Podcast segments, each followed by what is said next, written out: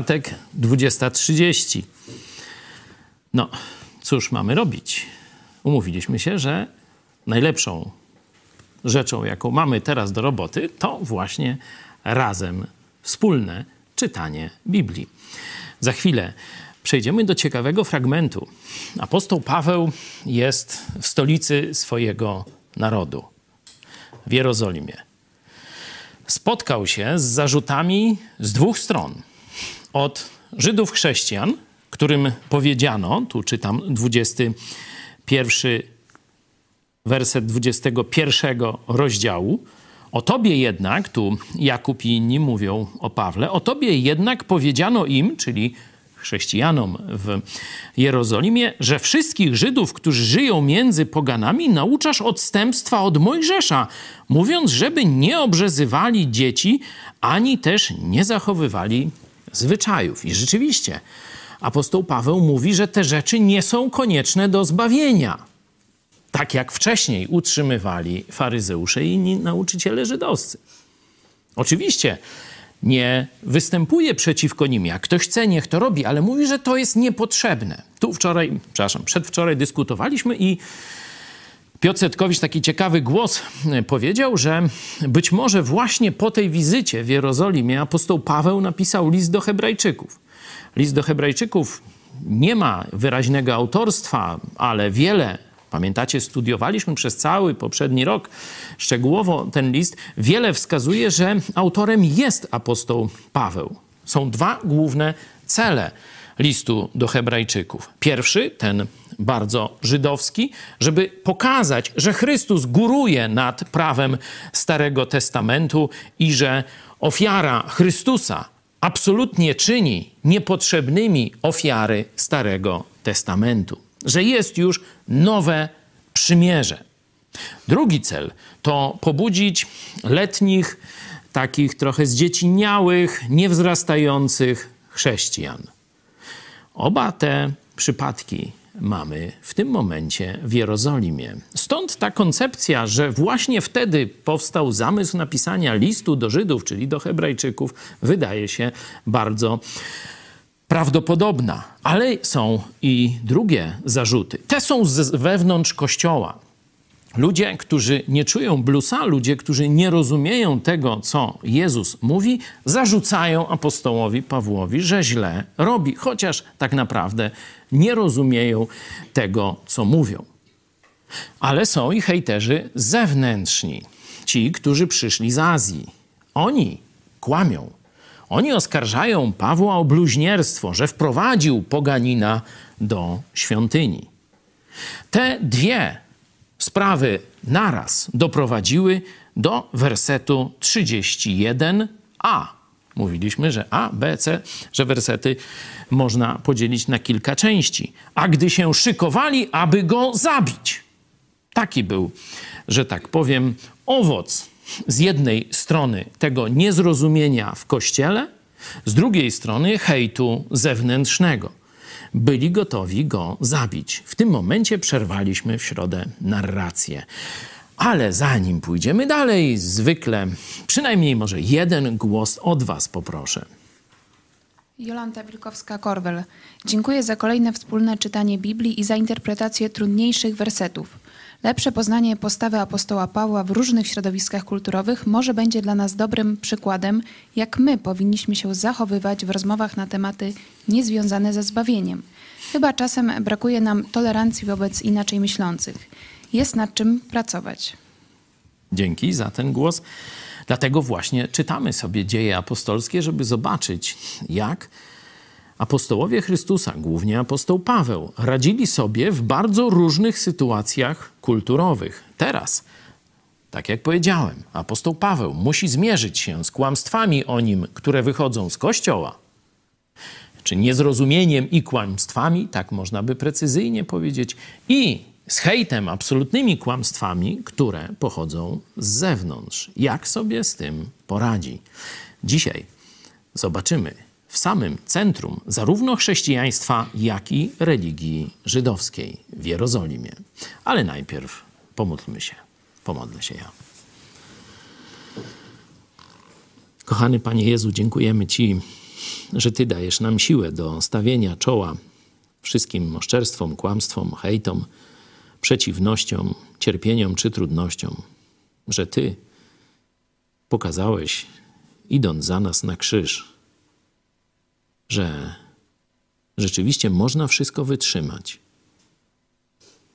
Dziękujemy Ci, że mieszkasz w nas i dajesz nam tę siłę, żebyśmy mogli stawiać czoła wszystkim trudnościom dzięki nie swojej mocy, nie swojej mądrości, nie sile swojego charakteru, ale dzięki Twojej mocy, przemożnie działających w nas, którzy do Ciebie należymy i którzy za Tobą idziemy. Amen.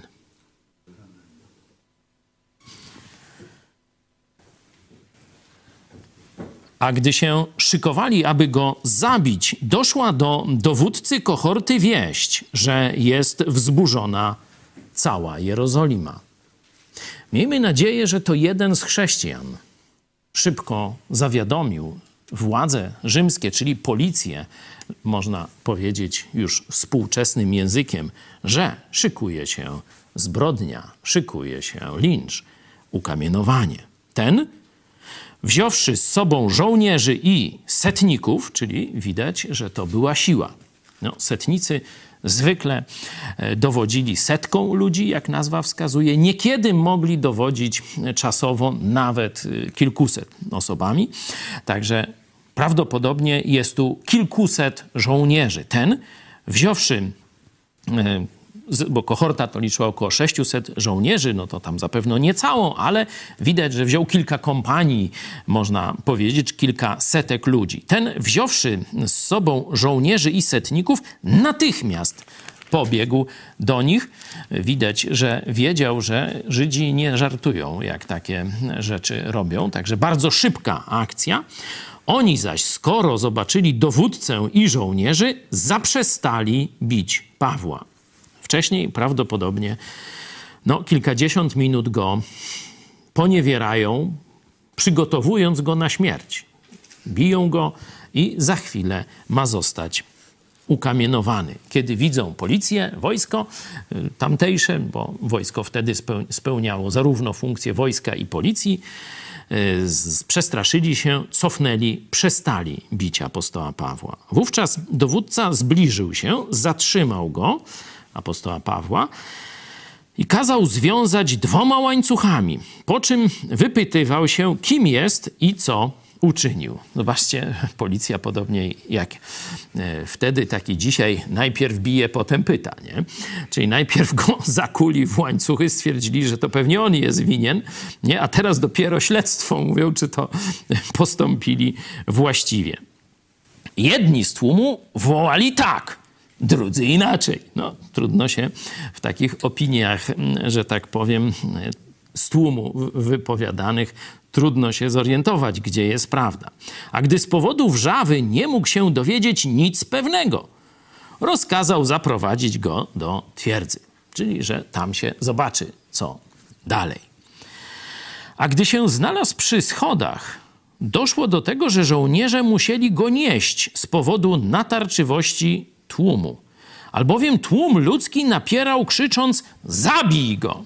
Pamiętacie, to samo widzieliśmy w Koryncie, to samo widzieliśmy w Efezie, teraz widzimy to samo w Jerozolimie. W Jerozolimie. Pamiętacie, że Jezus tak samo poszedł do Jerozolimy, wiedząc, co się stanie, i tak samo tłum krzyczał: Ukrzyżuj go tu do apostoła Pawła, który też wiedział, co go spotka, ale poszedł w posłuszeństwie Jezusowi. Widać, jak apostołowie Chrystusa byli gotowi wręcz można powiedzieć dosłownie na śmierć w Jerozolimie, naśladować Jezusa Chrystusa, iść za nim i dla niego. Tu tłum krzyczy: Zabij go! Bardzo podobna analogia. A Paweł, gdy miano go już wyprowadzić, wprowadzić, przepraszam, do twierdzy, rzekł do dowódcy: Czy wolno mi coś ci powiedzieć? A on rzekł: To ty mówisz po grecku? Nie jesteś więc z tym Egipcjaninem, który niedawno wzniecił powstanie i wyprowadził na pustynię cztery tysiące skrytobójców. Czyli dowódca po tych, widząc, że to jest no, jakieś mm, bardzo wielkie zniebo, zbiegowisko, że jest, są ogromne emocje, jest ogromna nienawiść, skojarzył, że to jest ten właśnie e, wichrzyciel Egipcjanin, no i zdziwiony jest, że on mówi prawdopodobnie tą e, Greką wyższego rodzaju, czyli nie tylko Greką ulicy, ale Greką arystokracji greckiej, czyli dzisiaj nazywamy to Greką klasyczną, a ta, którą jest spisana Biblia, to jest raczej ta Greka ulicy, no może troszeczkę w Ewangelii Jana jest, jest inna. E, czyli jest zdziwiony, że on płynnie mówi e, językiem arystokracji. A Paweł rzekł: Jestem Żydem z Tarsu w Cylicji, obywatelem dość znacznego miasta. Proszę cię, pozwól mi przemówić do ludu.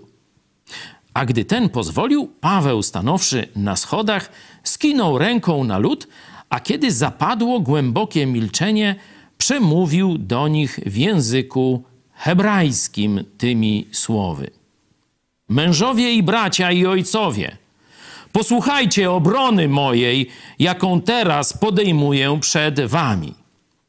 A gdy usłyszeli, że przemawia do nich w języku hebrajskim, jeszcze bardziej się uciszyli. A on mówił: Dlaczego Żydzi się dziwią, że ktoś do nich przemawia, że Żyd do nich przemawia po hebrajsku? Otóż wcale w współczesnym, w ówczesnym państwie żydowskim nie było tak dobrze z żydostwem, można tak powiedzieć. Żydzi byli już bardzo mocno, e, można powiedzieć tak jak Polacy, troszeczkę zapatrzeni w inne kultury. I albo byli helenistami, czyli gdzieś się upodobniali do kultury greckiej, nie?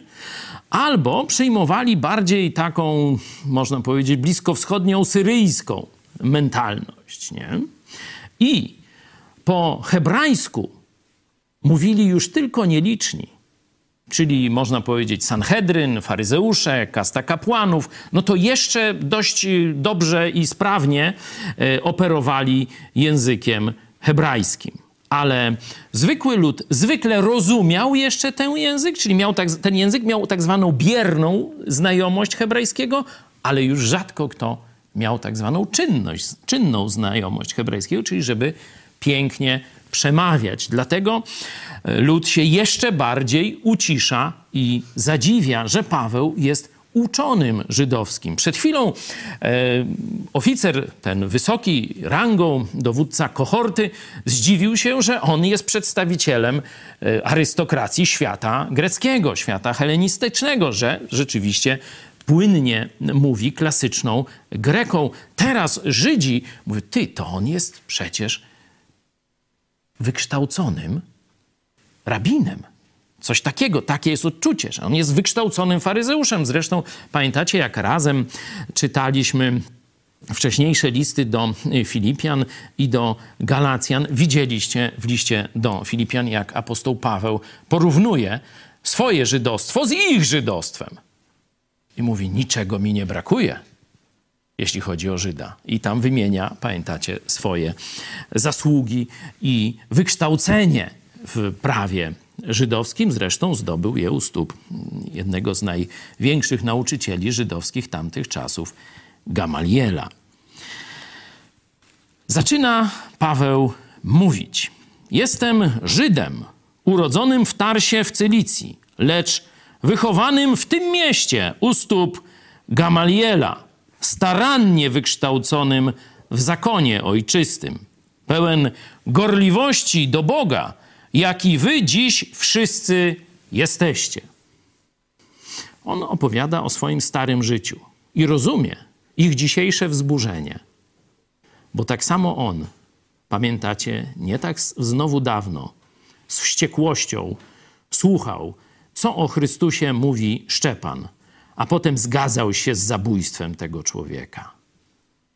Myślał, że służy Bogu. On doskonale rozumie dzisiaj tych swoich hejterów którzy chcą go zabić, rozszarpać prawie że, którzy go przed chwilą bili Zapewne Paweł mówi to gdzieś mając rozcięty łuk brwiowy, czy, czy kość tutaj policzkową, szczękę, wybite zęby, ocieka krwią.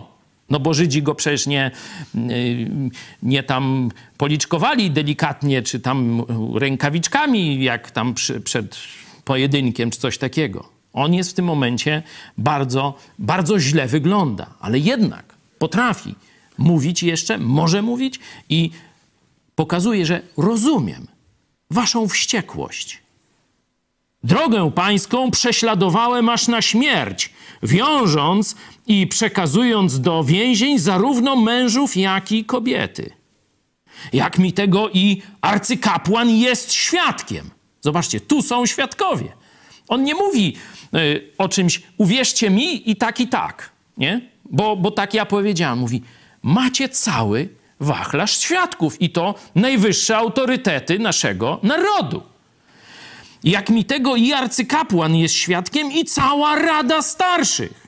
Czyli kilkadziesiąt osób mogą zaświadczyć o tym, co on robił dla żydostwa wcześniej. Od nich też otrzymałem listy do braci i udałem się do Damaszku, aby również tych, którzy tam byli, uwięzić i przyprowadzić do Jerozolimy w celu wymierzenia im kary. Czyli mamy pierwszy, można powiedzieć, element takiej przemowy ewangelizacyjnej apostoła Pawła. On stara się złapać kontakt, także emocjonalny, faktograficzny, nie? że gdzieś ta, ta część wspólna, on mówi dokładnie tak, jak wy dzisiaj chcecie mnie zabić, ja chciałem wcześniej zabijać chrześcijan. I oczywiście pokazuje e, swoje przywiązanie do tradycji narodowych, mówiąc do nich płynnie po hebrajsku. I w tym momencie, kiedy oni tak, to wszystko prawda, kiedy już ma kontakt, można powiedzieć, przy, przykuł ich uwagę i są na, podobn, na poziomie wspólnych faktów i przeżyć, zaczyna ich prowadzić swoją historią dalej. A gdy byłem w drodze i zbliżałem się do Damaszku, stało się koło południa, że nagle olśniła mnie wielka światłość z nieba. I upadłem na ziemię i usłyszałem głos do mnie mówiący: Saulu, Saulu, czemu mnie prześladujesz? A ja odpowiedziałem: Kto jesteś, panie? I rzekł do mnie: Ja jestem Jezus Nazareński, którego ty prześladujesz. Mówi im świadectwo. To, co się w jego życiu. Mówi: Byłem taki jak wy. I wtedy stało się to i to. A teraz mówi: Oto są świadkowie. A ci, którzy byli ze mną, światłość wprawdzie widzieli, ale głosu tego, który rozmawiał ze mną, nie słyszeli, dokładnie nie rozumieli. I rzekłem: Co mam czynić, panie? Pan zaś rzekł do mnie: Powstań i idź do Damaszku, a tam ci wszystko powiedzą, co ci jest przeznaczone, abyś uczynił. Tu taka ciekawostka. Zobaczcie, ten wielki uczony żydowski, wielki polityk, autorytet, nie? czyli człowiek stopu, śmietanki polityczno-kulturowej, kulturalnej ówczesnej Jerozolimy. Idzie do jakiejś prawdopodobnie biedniejszej części Żydów, żeby ich wyaresztować, przywieźć do Jerozolimy i, i, i żeby ich ukarać rozmawia z Jezusem i pyta, co mam czynić? Liczy na co? No to Jezus mu osobiście powie, co ma czynić. Nie? To by tak go troszeczkę nobilitowało. A zobaczcie, jak jest. Teraz pójdziesz do Damaszku i tam ci, których chciałeś aresztować, torturować czy stracić, oni ci powiedzą, co masz czynić i masz, co? I masz ich słuchać. Wow! Ten, wiecie, pyszny człowiek, jeszcze przed chwilą jedzie ze skortą wojska żydowskiego, czy straży świątynnej dokładnie jakiejś. Ma być panem i władcą dla tych Żydów, których będzie aresztował. A teraz ma pokornie pójść do nich i zapytać, ale co mam robić? Zobaczcie, to pokazuje, jaka jest rola pychy w życiu chrześcijańskim. I jaka jest rola przyjęcia nowych autorytetów i uczenia się od ludzi Chrystusa, którzy są w kościele. On mówi: Oni ci powiedzą, nie ja. To oni ci powiedzą i ich masz słuchać. A gdy zaniewidziałem, czyli oślepł, od blasku owej światłości, prowadzony za rękę przez tych, którzy ze mną byli, przyszedłem do Damaszku. Niejaki Ananiasz, mąż żyjący bogobojnie według zakonu i cieszący się dobrym świadectwem u wszystkich mieszkającym tam Żydów, przyszedł do mnie i stanowszy przy mnie rzekł: Bracie Saulu, przejrzyj. A ja w tej chwili przejrzałem i spojrzałem na niego. A on rzekł: Bóg ojców naszych przeznaczył cię, abyś poznał wolę Jego oraz abyś oglądał sprawiedliwego. I usłyszał głos z ust Jego, ponieważ będziesz mu świadkiem tego, coś widział i słyszał wobec wszystkich ludzi. A czemu teraz zwlekasz? Wstań, daj się ochrzcić i obmyj grzechy swoje, wezwawszy imienia Jego. Zobaczcie, nie chrzest obmywa, tylko wezwanie imienia Jezusa. To warto, żebyście to odnotowali.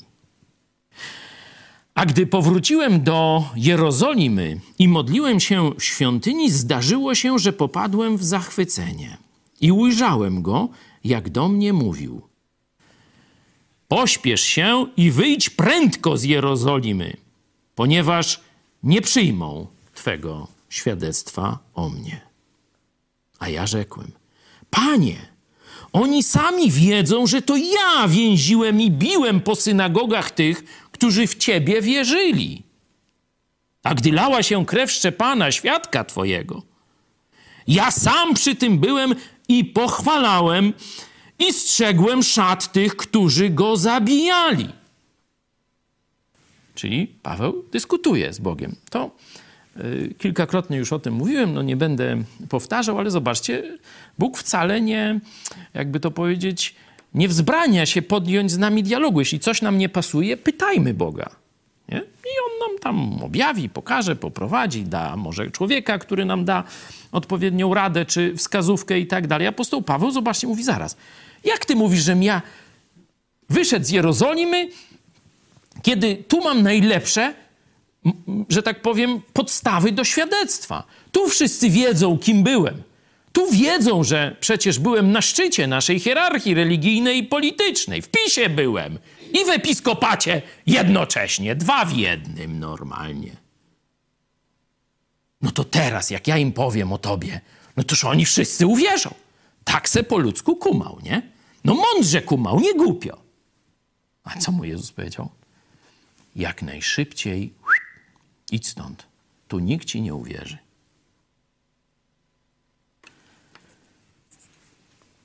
I rzekł do mnie dalej, po tym, kiedy on tłumaczy Jezusowi, że to nie jest dobry pomysł, żeby on szedł daleko, tylko tu ma świadczyć w Jerozolimie.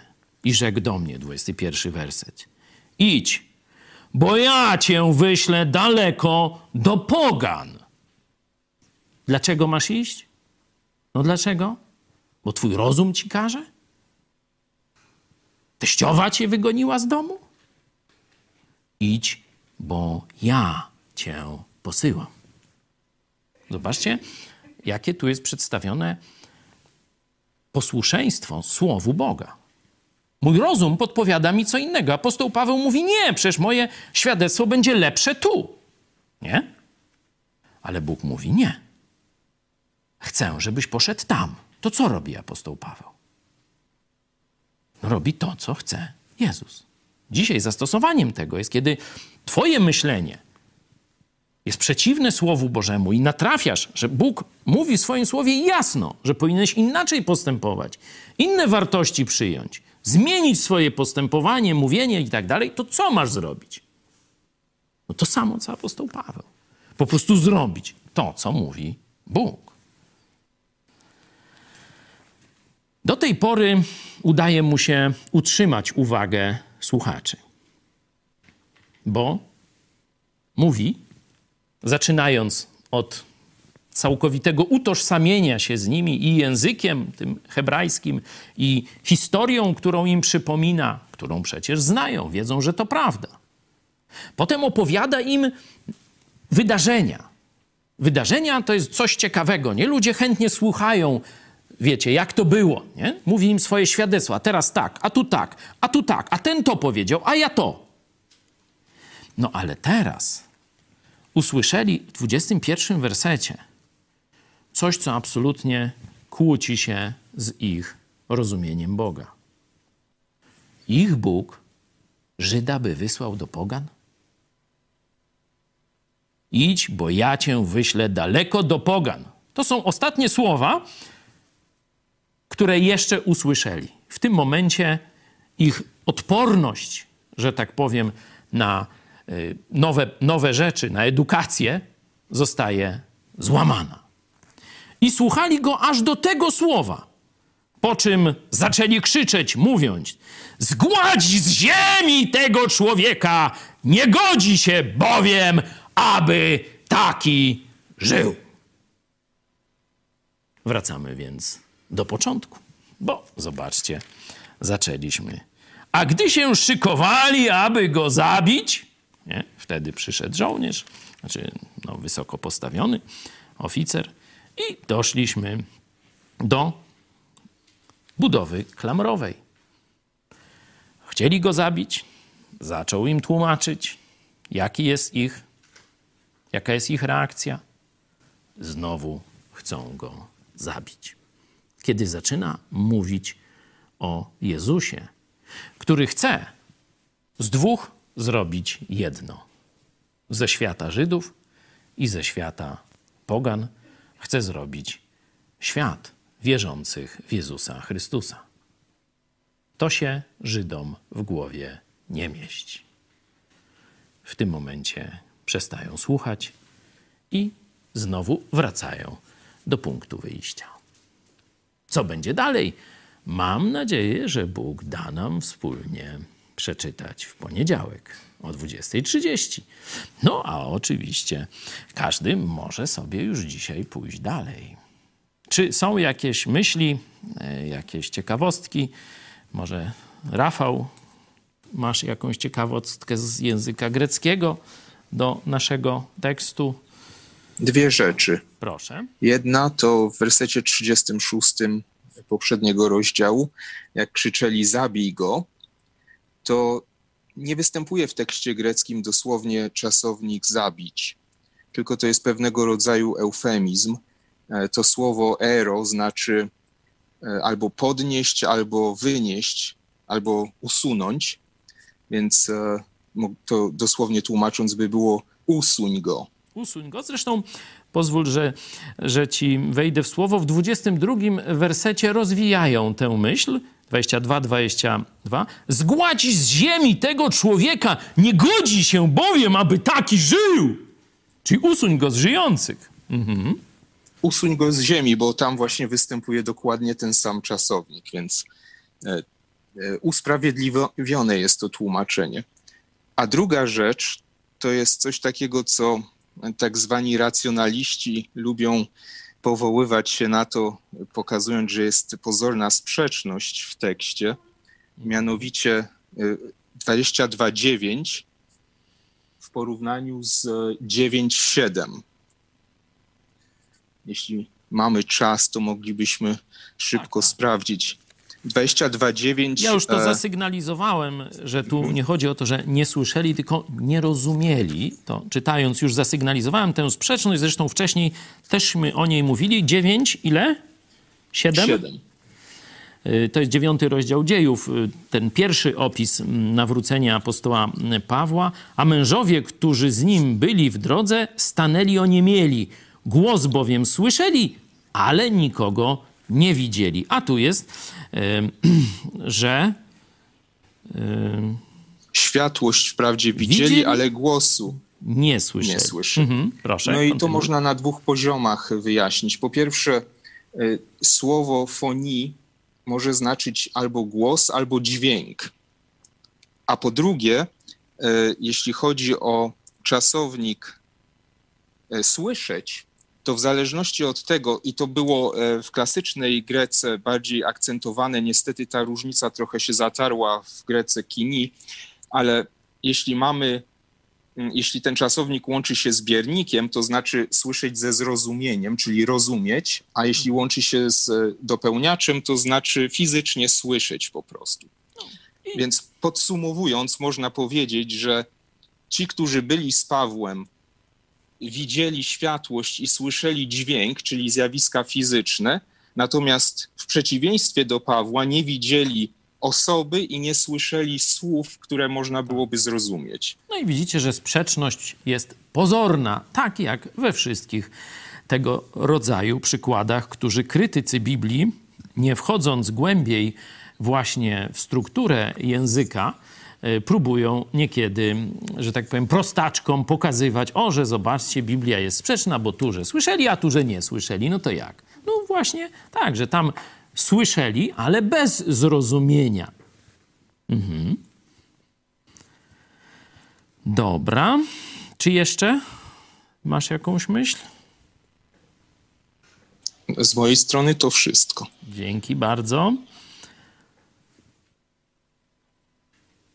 Widzicie, że choć to sam apostoł, choć miał czas w sposób nieskrępowany mówić do swoich adwersarzy, choć pokazał świadectwa, które można było sprawdzać i weryfikować, nie? bo i ta ekipa, która pojechała do Damaszku, nie? to była, złożyła świadectwo. Tutaj wcześniejsze jego życie mogli poświadczyć sam arcykapłan i Rada Starszych, nie? czyli były świadectwa na prawdziwość jego słów. Jak pomogło to hejterom, czy tym, którzy go nienawidzili? No i widzicie, nie dało rady. Nawet sam apostoł, próbując wytłumaczyć się, nie przekonał ludzi, którzy sobie w głowie stwierdzili, że to jest zły człowiek i trzeba go zabić. Że to jest wola Boża, bo oni tam pewnie wszyscy w swoim tym religijnym szale próbowali to usprawiedliwiać w ten sposób, że bronią tam jedynej słusznej wiary, czy, czy wiary ojców, czy jakieś takie tam rzeczy. Nie? Także nie dziwcie się, kiedy i tobie czy mi nie uda się kogoś przekonać, kto jest do nas źle nastawiony, kłamie na nasz temat, czy cokolwiek tam innego w tym obszarze robi. Apostołowi Pawłowi się nie udało, no to, to też nie dziw się, jak i nie zawsze tobie się uda. Ja też się nie dziwię. Dzięki. Czy jeszcze ktoś chce? Dzisiaj myślałem, że będziemy dłużej deliberować, a w miarę szybko nam poszło. Także do dzwonka mamy jeszcze 10 minut. Ktoś ma jakąś... Proszę, proszę. Tak, miałem myśl odnośnie tej roli policji. Tutaj widać, że no mimo, że go skuli od razu, no to jednak widać, że ta ich rola była potrzebna, bo gdyby się nie zjawili na miejscu, to, no to mogłoby być różnie. I tak odnoszę to do tych no, różnych wydarzeń, które które my mamy chociażby w naszym środowisku, nie? I, I, no tutaj y, tak nie bardzo możemy się doprosić y, jakichś zdecydowanych działań, a widać, jakie to jest jednak potrzebne, żeby ta władza wtedy, kiedy trzeba, reagowała właściwie. Dzięki. Dzięki. No widać, że władza rzymska była sprawniejsza, jeśli chodzi o obronę e, praw obywatelskich, niż władza pisowska. No tam platformerska by nie była duża lepsza, z SLD też nie. Także no to cała kato-pato komuna tutaj, że tak powiem, jest warta siebie nawzajem.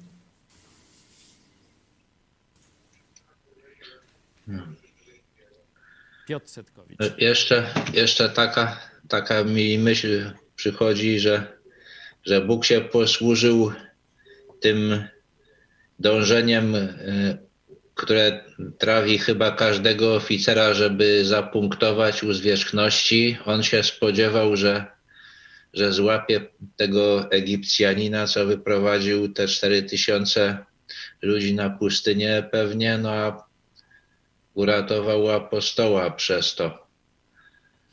No i jeszcze tak, takie, taka mi myśl przychodzi, że, że się miał okazję apostoł Paweł przekonać, że jednak Jezus miał rację, że go posłał do pogan, a, a nie pozwolił mu zostać w Jerozolimie.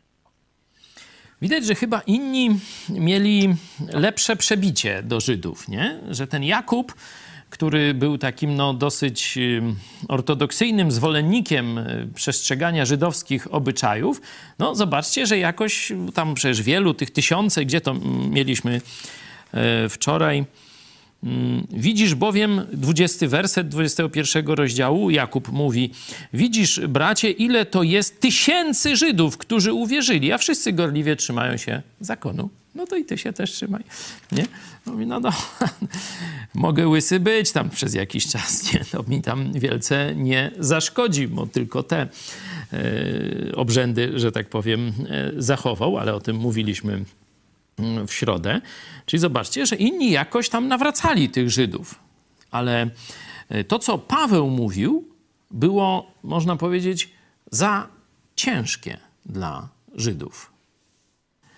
Żydzi zapewne mówili tylko, ci apostołowie Żydzi, którzy zostali w Jerozolimie, zapewne mówili tylko o Jezusie jako Mesjaszu żydowskim, który z, wypełnił wszystkie mesjańskie proroctwa Starego Testamentu. Apostoł Paweł szedł dalej, jeśli chodzi o objawienie woli Bożej i mówił, a teraz Jezus założył swój kościół, w którym mają być i Żydzi, i poganie razem. O, tego już Żydzi zdzierżyć nie mogli. Ale poganie jakoś to przyjmowali. No i zobaczcie, cały świat ówczesny, całe Imperium Rzymskie zostało napełnione wieścią o żydowskim Mesjaszu. Dobrze.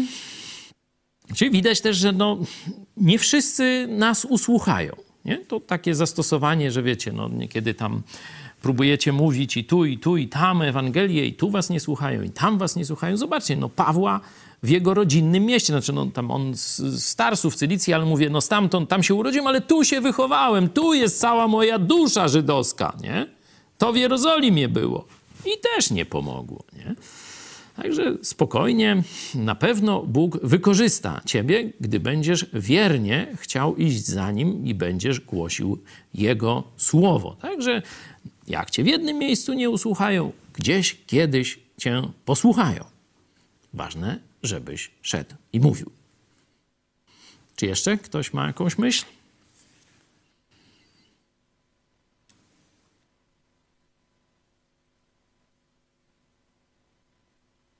Nie ma?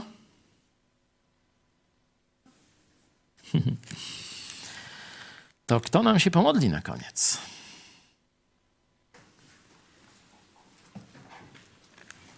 Krzysiek. Dobrze. Módlmy się.